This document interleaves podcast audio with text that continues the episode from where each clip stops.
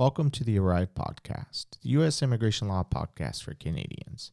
I'm your host, Jeremy Richards, along with fellow U.S. immigration lawyer, Christine Jerusik. Today we're going to be talking about what is required when you apply for a TN visa or TN visa status at a U.S. port of entry or pre-flight inspection point. Many individuals applying for TNs want to know what they need to bring with them. What does that package look like? What do I have to have with me when I show up to that port of entry for the officer to be able to review my documents and make a decision on whether or not I can receive TN status right there on the spot? And that's a great question. When you go online and you Google this, either through CBP or other sources that you find, the list is actually very deceiving as to what you need to bring. For example, it says proof of citizenship and an offer letter. Well, that's typically not going to be sufficient for the documentation required when you're applying for TN status at a port of entry. So we're going to go into a little more detail as to what that really means and what they really want to see when you show up at a port of entry. The first thing that they're going to look at, and most people can check this off rather easily, is your citizenship. In order to qualify for TN status, you need to be either a Canadian or Mexican citizen. And here we're going to be talking about port of entry applications that applies to Canadian citizens. So you need to have proof that you're a Canadian citizen, a valid passport, proof that you're a Canadian citizen. Now, we need to clarify here, you cannot be a permanent resident of Canada. You have to be a citizen. So without that passport proving that you're a Canadian citizen, you're not going to qualify for TN status yet. You need to wait until you've actually become a Canadian citizen to apply for TN status at a port of entry. And you need to pay attention as well to the validity of your passport. And that's important because they cannot issue a visa or status at the port of entry beyond the duration of your passport. So if your passport expires in 6 months, however, you want a 3-year TN visa, they can approve you for the entire 3-year time period, but they can only stamp you to the end of your passport. And that can raise a complication because that'll mean they'll approve you for that 3-year time period. You'll stamp you for 6 months because that's when your passport expires. That means you're going to have to make another trip back to the port of entry in 6 months to get the remaining 2.5 years after you extend your passport. So a bit of advice is to make sure that your passport is valid for the entire duration of the TN status that you're looking for. And in some cases, if you're going to miss out on 6 months at the end or a year at the end, then you might want to just go ahead and get that TN and then go back in 2 years and get the remaining time period. You don't have to be re-adjudicated for that remaining time period. You just need to show that your passport was extended. So proof of citizenship, number one. The second, and this is probably one where there's the most confusion, I would say, as to what is required, because when you research what is required, they say job offer. You need a job offer from a U.S. employer or a U.S. client. That's really all it says. Now, when we talk about a job offer, what does a job offer typically include? Think about a job offer. A job offer is going to say, "Hey, Christine, I'm giving you an offer of employment." And I'll use one that comes up a lot, and let's say as a product manager working in the IT field. It'll say your name, the position they're offering to you, and then some general, usually your salary, benefits, and things that they're going to include in that job offer. That is not sufficient. Even though CBP says show up with the job offer and we'll approve you. Yeah, the standard job offer does not meet the requirements of a TN application job offer. So you have to be careful, make sure that it has all of the requirements in it before you submit it to the officer. Because what they'll do is they'll look at it and they'll just say, oh, this doesn't have the information we need, or this support letter, or this job offer doesn't meet the requirements. Come back when you have one that does. And we don't even refer to them as job offer letters when we do our applications. We actually refer to them as a support letter. And for good reason, because a job offer is very limited in the details it includes, because it's just an offer of employment to you. The letter that the border requires, and that we refer to as a support letter, must contain much more detail than a job offer letter would. For example, it has to reference the profession under the USMCA that you're applying under. Most offer letters are for some internal title. Yeah. If it's at a bank, you're vice president of something for sure, which doesn't really correlate to a profession under USMCA. Product manager is an infamous one for IT professionals and could lead to almost an immediate denial if they see product manager, because that's not a USMCA profession. You get individuals who may be higher up in an organization and they may have director titles and things of that nature. That could be problematic as well. So you need to make sure that when you're presenting the letter at the port of entry, that letter indicates a profession that's an actual profession under the USMCA. And a little bit of clarification there. A lot of people get confused because they think that they have to apply under the internal title that they've been given by their employer. Well, an internal title is just a designation maybe by HR or the company. That's all that is. When you're applying for a visa, however, you need to match up your title or your position at your company with the corresponding profession under the USMCA or the visa classification. That's what you're really doing.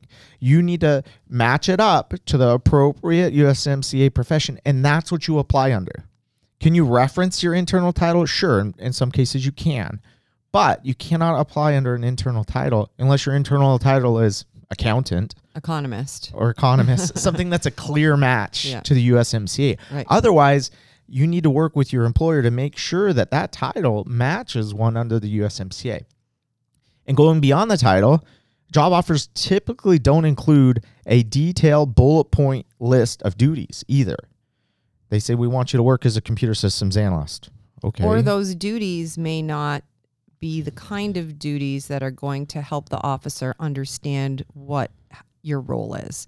So it may say things like, must be a team player. Yeah, those are the worst duties ever, and they all say that. What's that mean? Yeah. Doesn't help you understand what the profession is, that's for sure. No, and so things like that you typically come along with. Plays well with others. Yeah. Those kind of duties will, not help the officer to understand what you're actually going to be doing on a day-to-day basis. They want to see what your hands-on role is at the company. So those, if you come with those kind of duties, even if you just have a few of those thrown in, it can be misleading and ambiguous. They don't help the application. So sometimes it's important to make sure that those are vetted properly before you go. And again, those duties must align with a profession under the USMCA. So if you're coming to work as a computer systems analyst, they want to see that you're performing duties that a computer systems analyst would typically perform.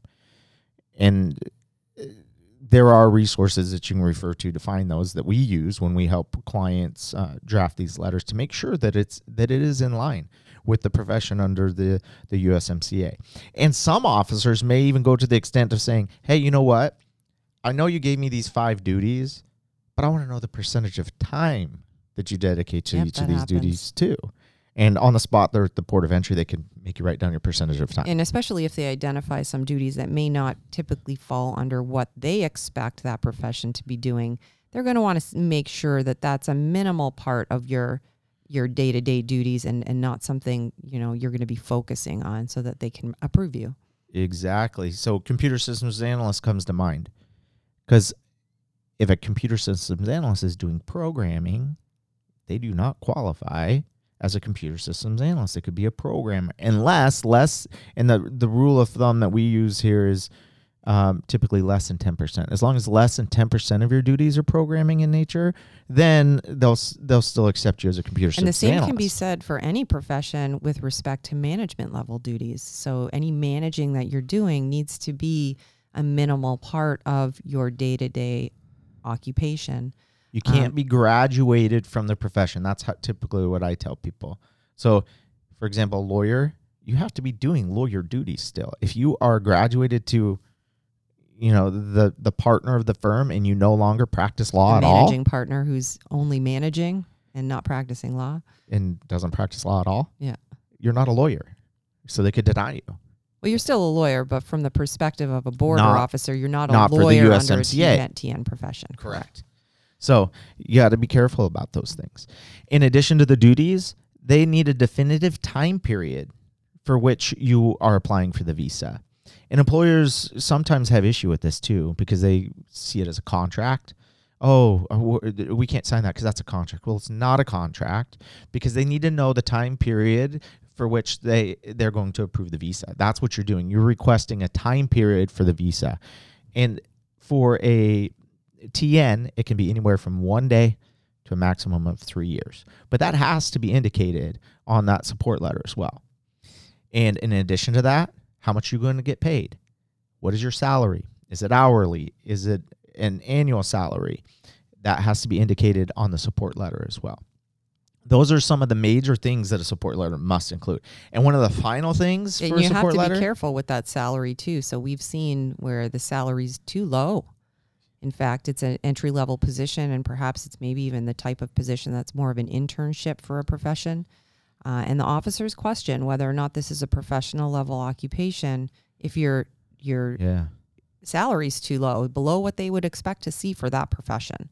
So you have to be careful and be able to explain that. You know, if it is an intern position, you can say this is my, you know, starting salary. I hope to work up to this. Yeah. Right. Or institution of higher education, those may justify a lower wage, right? Mm-hmm. But if you're working for a private company and you're an accountant making 50% of what a normal accountant would make, then that could raise an issue. Right. It's a red flag. And computer systems professions as well. They know these professions. You need to remember that these officers review hundreds of these applications a week, if not thousands, depending on the port of entry they're at. So they know, and they can see, you know, things in those applications, and they can point out discrepancies. Yeah, trends in salaries, and they... It's crazy how much they know just by reviewing applications. And it just brings a story to mind here in when we used to go to the border here in Buffalo, that I was doing an application for a physicist. And the border officer said, "Oh, I know a little bit about physics." And he started quoting all these articles and these authors and these... And my client, I sat down with my client afterward, and the client said, "Man, that guy knows his stuff." And I was like, and it was about physics. So you'll be surprised what these officers do and don't know just because they review so many of these. So you need to be careful. And they'll actually choose an officer, based on their experience and what they know, in order to have them reviewing people that they're familiar with their profession, or they're familiar with what they're doing. Yeah, they'll tap the next one. Hey, you take this one. You know this one well. Yeah, you know a bit about what nurses do. Come over here and let's talk to... You can talk to this one. And remember, some of these officers have had former professions. Right. Another one here in the Buffalo area used to work for some of the big IT companies. Yeah. So whenever an IT application comes across his desk, he loves it because he knows what they do. Well, those are hard ones too, because typically the job duties with an IT profession can be very not in layman's terms, so to speak. So, and that's another key point. Make it so the officer can understand what you're talking about. Yeah, acronyms and abbreviations are difficult for them to understand. So the more you can spell it out in layman's terms, the easier it is for them to understand. And short and sweet to the point too, right? We see a lot of our support letter typically is two pages at the most. We see some of these support letters are drafted 6 pages long with a lot of fluff and extra things that are not necessary. The officer wants to be able to identify the key factors quickly so they can make a decision. If they have to read a novel to determine whether or not you're going to be approved for the visa, well, chances are they're going to maybe miss some of the more important points because they're buried in a lot of information that is unnecessary. I've seen them turn people away, say, "No, come back with a better letter. We don't want to deal with this." And they tell them to just come back with a better written letter. Yeah. And for example, something that shouldn't be in your letter is, a review of your credentials beyond what your education or your experience is.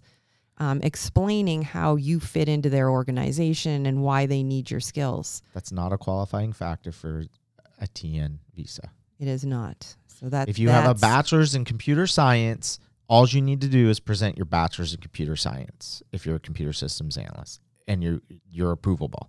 You don't need to talk about how amazing you are as a computer systems analyst. Right. And so it can be a little misleading, because some officers do, when they're reviewing this, do take the position that this person who's applying, could be taking a job away from an American.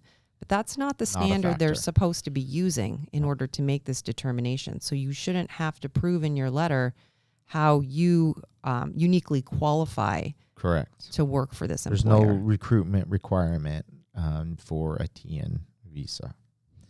And then the final thing on support letters that I'd like to throw in is, what kind of letter do you present? Can it be an email? Can it be electronic signature? Right. Can it be a copy? What do they expect you to present at the port of entry? A picture on your phone? A picture on your phone? Like, what is it? Because we see all sorts of those these days, right, with technology. Well, they are old school at the port of entry.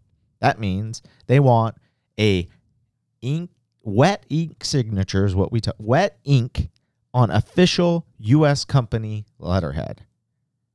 That's it.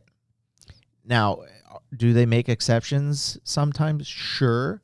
But in general, you better have that original letter on company letterhead with a wet ink signature, which means you need to add a couple days to this process for some people, because they may have to send it via priority international mail to you.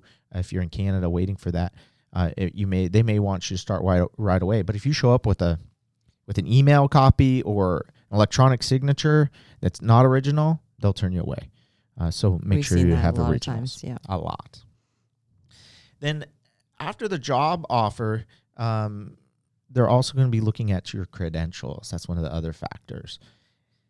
And I keep referring to computer systems analysts because that's one of the ones we see the most. But you need to have your credentials with you. What are credentials? Credentials would be copies of your degrees. And I'll rephrase that, not copies, your original degrees. They expect you to bring your original diploma, even if it's in that gigantic frame. You take it off your wall, you carry it in. They're used to seeing it. They want to see the original, not a copy. And if there are, let's say, there's a lot of degrees out there that say you just have a bachelor's of science, and it doesn't say a concentration. In those cases, you better have your corresponding transcripts as well, so the officer can determine what is your degree of specialization. And some diplomas in Canada are issued in Latin, so we've seen where they don't want to accept the Latin version. You need to have a translation of that diploma as well with you, so that the officer knows what it says if they don't speak Latin. If you have any certificates, diplomas, degrees, English. Only. Or translation. If it's from North America, they'll accept it. It's from outside of North America, you also need to get a degree evaluation. So saying that your diploma, your degree, whatever it might be, is equivalent to that in the United States as well. So if you have a four-year bachelor's degree from Pakistan, well, that must be accompanied by a degree evaluation equating it to a four-year degree in the United States. And we're not going to get into the specifics of what qualifies you for each profession, but that can get really tricky as to what degrees qualify you and which ones don't. But if it's outside of North America, because remember, the USMCA covers United States, Canada, Mexico. So the rules that apply are for North America. So if you're coming from a third country outside of that, then you need to have proof that your credentials qualify as equivalent to those and we talked North American about that in another podcast earlier. Yeah. So make sure you have those original credentials, just like the original support letter. You better have your original degrees, your original certificates, diplomas, licenses with you as proof. It's not just your education; it's also your experience that you need to prove as well. So your resume. Typically, no. So no is the answer, right? So your experience isn't best demonstrated by your resume. Resumes are considered to be self-serving because you can really put anything you want in there, and you're creating it yourself. To highlight your accomplishments and your experience as it meets the requirements, hopefully. So it's something that's good to have with you in many cases. And if the officer asks to see it, you can present it, but not is normally considered part of the evidence of your qualifications for the TN occupation. More importantly, you should have with you former employer letters to detail your experience, and those should be, pretty well-framed letters as well. So simple letters saying, John worked here from, 2018 to 2020 isn't going to satisfy the requirement. They're going to have to detail what you did there, the entire time that you worked there, whether you were full-time, part-time, things like that. Yeah, your dates of employment, the duties you performed, all of that must be in that letter. And it has to be signed. And it has to be current. Some officers will accept old letters, but there's some officers, if that letter is dated, they'll tell you to go back and come back with a more updated copy of that. And unlike the support letter, they typically don't require an original of these letters. You should have it just in case, but a lot of these letters are sent electronically, and for former employer letters, we see them accept those. So the proof is what's important there. Again, a resume is self-serving. It is not proof of experience. Only those former employer letters meet that requirement. And for some professions, like a management consultant, if you don't have education and you're relying solely on those letters, you better have a detailed letter that covers exactly to the day the minimum years required. So for a management consultant, 5 years. If you're a day under, they'll deny you. Or if that letter is not specific enough or tied to your consulting arrangement, they'll deny you as well. So those letters must cover the exact time frame that's required and contain enough detail so that the officer can make that determination as to whether or not you do have the qualifying experience for that role. And then going back to credentials, sometimes not only do you have to have proof of your own credentials, but you have to have proof of your supervisor's credentials. So if you're applying for as a scientific technician technologist, for example, and you're reporting to an engineer, well, you need to have proof that the person you're reporting to is in fact an engineer, or as an engineer by degree or by license. You don't have to have their original in that case. You just need a copy, but you need to make sure you have proof of your supervisor's credentials as well. And then the final thing that they look at, and this one is most often not a factor, but it can be. You need to be careful, and that's your intent. And this comes up a lot when you talk about TN visa status, is what is your intent, right? An intent for immigration purposes is a big deal. Everybody that comes to a port of entry in the United States is considered an intending immigrant. And the burden is upon you as the applicant to show that your intent is in fact non-immigrant, unless you have the right paperwork to come in as an immigrant. You're only planning to stay in the U.S. on a temporary basis, and that your plan is when your temporary time is over, you're going to return to your home country. Exactly. If you come up to the border and you say, hey, I'm applying for TN visa status as an accountant, and I'm joining my U.S. citizen wife and kids in the United States, and I plan on staying, they will deny you. Why? Because you just expressed intent to come and reside permanently in the United States.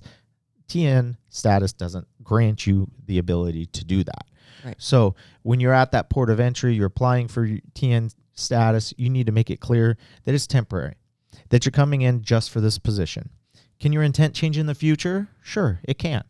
And we could have a whole nother discussion about TN status to green card. Can you do it? Yes, you can, but you have to do it correctly. You have to express your intent at the right times in the process. If you do that, then it is possible.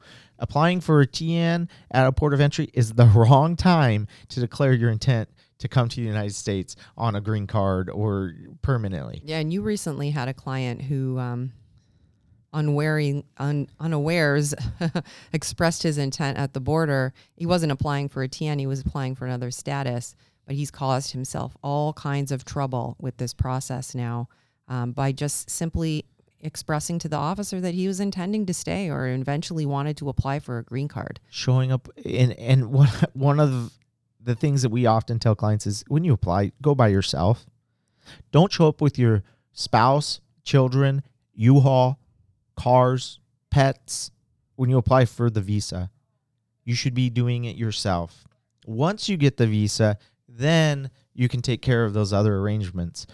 Because if you show up with some of those things, they can assume certain things, like maybe you're immigrating to the United States when you shouldn't be. And don't start talking about how you just sold your house in Canada and you can't wait to buy a new house in the U.S. and because if you're not maintaining your residence in Canada, that's a reason for them to think that you may never go back there. Selling your house in and of itself, you can do that, but you're right. If you're saying you can't, you might not want to. You might not want to make that the topic of discussion of the day. No, that's for another time. And that's another thing when you're applying for TN status at a port of entry. Yes, no answers. When they're asking you questions, they're going to let you know what they want to know about you. Answer those questions directly. People, I think, oftentimes hurt themselves because they say way too much and things that are not required. And the officer doesn't even want to know. But if you start bringing things up, the officer might hear something. A red flag goes off, and then all of a sudden you go off on a tangent that leads to the refusal or denial of your visa, right? Because you said way too much and disclosed things that really weren't relevant to the application process. Right. And these decisions are being made at the discretion of the officer you're dealing with. So a lot of discretion. Right. They have a lot of discretion. So don't assume you're going to get approved, even if all your paperwork's in order and everything seems great. Don't be cavalier about the process. You need to take it seriously and make sure you respond properly to the questions. And if you are denied, that can cause a wrench in your work. So, well, obviously you won't be able to. It's a permanent record, right? Yeah, you won't be able to take your job, start your job when you planned, because now your process is either delayed or maybe even if depending on what you've said or presented at the border, you may not be able to go back there to make a new application. So you got to be careful. Yeah, and once you apply, people say, oh, well, they turned me away. They didn't take a statement or anything. Guess what? They always take a statement. There's a record. They will write that in the notes. And when you go back again, no matter what port you go to, they're going to pull it up and it's going to be in there. So yes, a record is always created. And I would say the top three reasons, and these are my top three. They may be different for Christine, but my top three reasons why a TN is refused at a port of entry or denied is, I think the easiest one for an officer is you're just not qualified. And that could be because you're not a Canadian citizen, your job's not a USMCA profession, you don't have the right credentials, you're just not qualified. The second reason would be because the occupation doesn't meet TN requirements. Yes, but another one would be you express your intent to come to the United States and it's permanent. That you, after this, I want to get a green card. And another one is bad advice. People get very bad advice for TN professions. And they may get advice from somebody saying, you qualify. Maybe it's another attorney. Or they may get advice on Google. We get a lot of calls from people that say, I know what I'm doing. I've already Googled this, and I just need to have a couple questions before I go. And the final one I would say is they had a TN in the past. Overconfidence. Or they were approved and they shouldn't have been. Yes, we've seen that. You'd be surprised how many times people get approved in the past or got approved in the past that if you go now, especially with the border it is now and how much time they have on their hands, they catch things that they may have missed in the past. Or your degree doesn't match the profession. Simple things like that where we see these cases that were approved in the past and it boggles my mind how they were approved. I know. This one didn't boggle my mind how it was approved. It was a hotel manager who had not only a North American degree in hotel management, but a higher degree from Europe in hotel management. He'd been a hotel manager his whole life and was applying as a hotel manager for his second TN, just renewing. And the officer caught that the school that he had graduated from was somehow not credentialed in the way that they wanted. So his credentials fell through the hole and they said, sorry, we can't qualify. We can't approve you for a TN because all these diplomas you have aren't from credentialed schools. So he had to do a lot of legwork in order to find a evaluation company that was able to provide him with an evaluation to say that his degree was equivalent to a North American school, his foreign degree. So, you know, we were able to cure the issue after some you know, research and some looking into it and finding a proper company to do this. But that assumption, I mean, he went there very cavalier, expecting to be approved a second time. And we always tell people, take this seriously. You know, there may be something, if the officer finds something wrong with your application, you know, you got to be careful with that. So and that's one of the worst assumptions you can make is I had this in the past. Right. It's going to be a walk in the park. I have documents I used before, or I'm relying on documents. I don't need an evaluation. This one worked before. Why would I need it now? Yeah. Get denied all the time. Officers, I think they have badges that they pass around to each other. Hey, I just denied a guy who had a TN 3 times before. They love it. They love turning away people that have had a TN previously. Yeah, some of them are like detectives. They just really dig into it to see whether or not you're qualified, and they're very happy to find a reason to deny you. So don't give them one. And we talk about this all the time, right? That the standard they should apply at the port of entry is what's called the preponderance of the evidence. So if the preponderance of the evidence is in your favor, they should approve you. But the standard they really use is what you just said, and that is, can I find anything, any reason, just one little thing to refuse, and they refuse, which is wrong, but they have that discretion and they can do it. And I just had another one on this same exact topic. He was applying for his third TN as a computer systems analyst. We got him approved in the past, miraculously. This time, I said, you know what? Your chances of approval are very slim. You're probably going to get denied because your credentials are not a clear match. Mm-hmm. He wanted to proceed anyway. So the advice was, let's do this by mail, because at the border, they would just outright reject you. At least by mail, we can make the argument that your credentials are a match. Degree in business administration, applying as a computer systems analyst. Not a match at all. So we made an argument because he wanted to. We advised him, you're probably going to get denied. Guess what? He was denied, even though 2 years previously, or 2 times previously, he was approved. Why? They're applying a more strict interpretation of the rules. That's what we're seeing. And where they gave a little bit of, you know, leniency in the past, they're not now. If you don't fit in that box and it's not a clear match, you're going to get refused or denied. So be careful. Don't fall into the trap thinking that you've had it before, I'm going to get it again. Thank you for joining us today. If you haven't already, please subscribe where you listen to your favorite podcasts. Give us a thumbs up and a 5-star rating. And most importantly, tune in next time to the ARRIVE podcast, the U.S. Immigration Law Podcast for Canadians.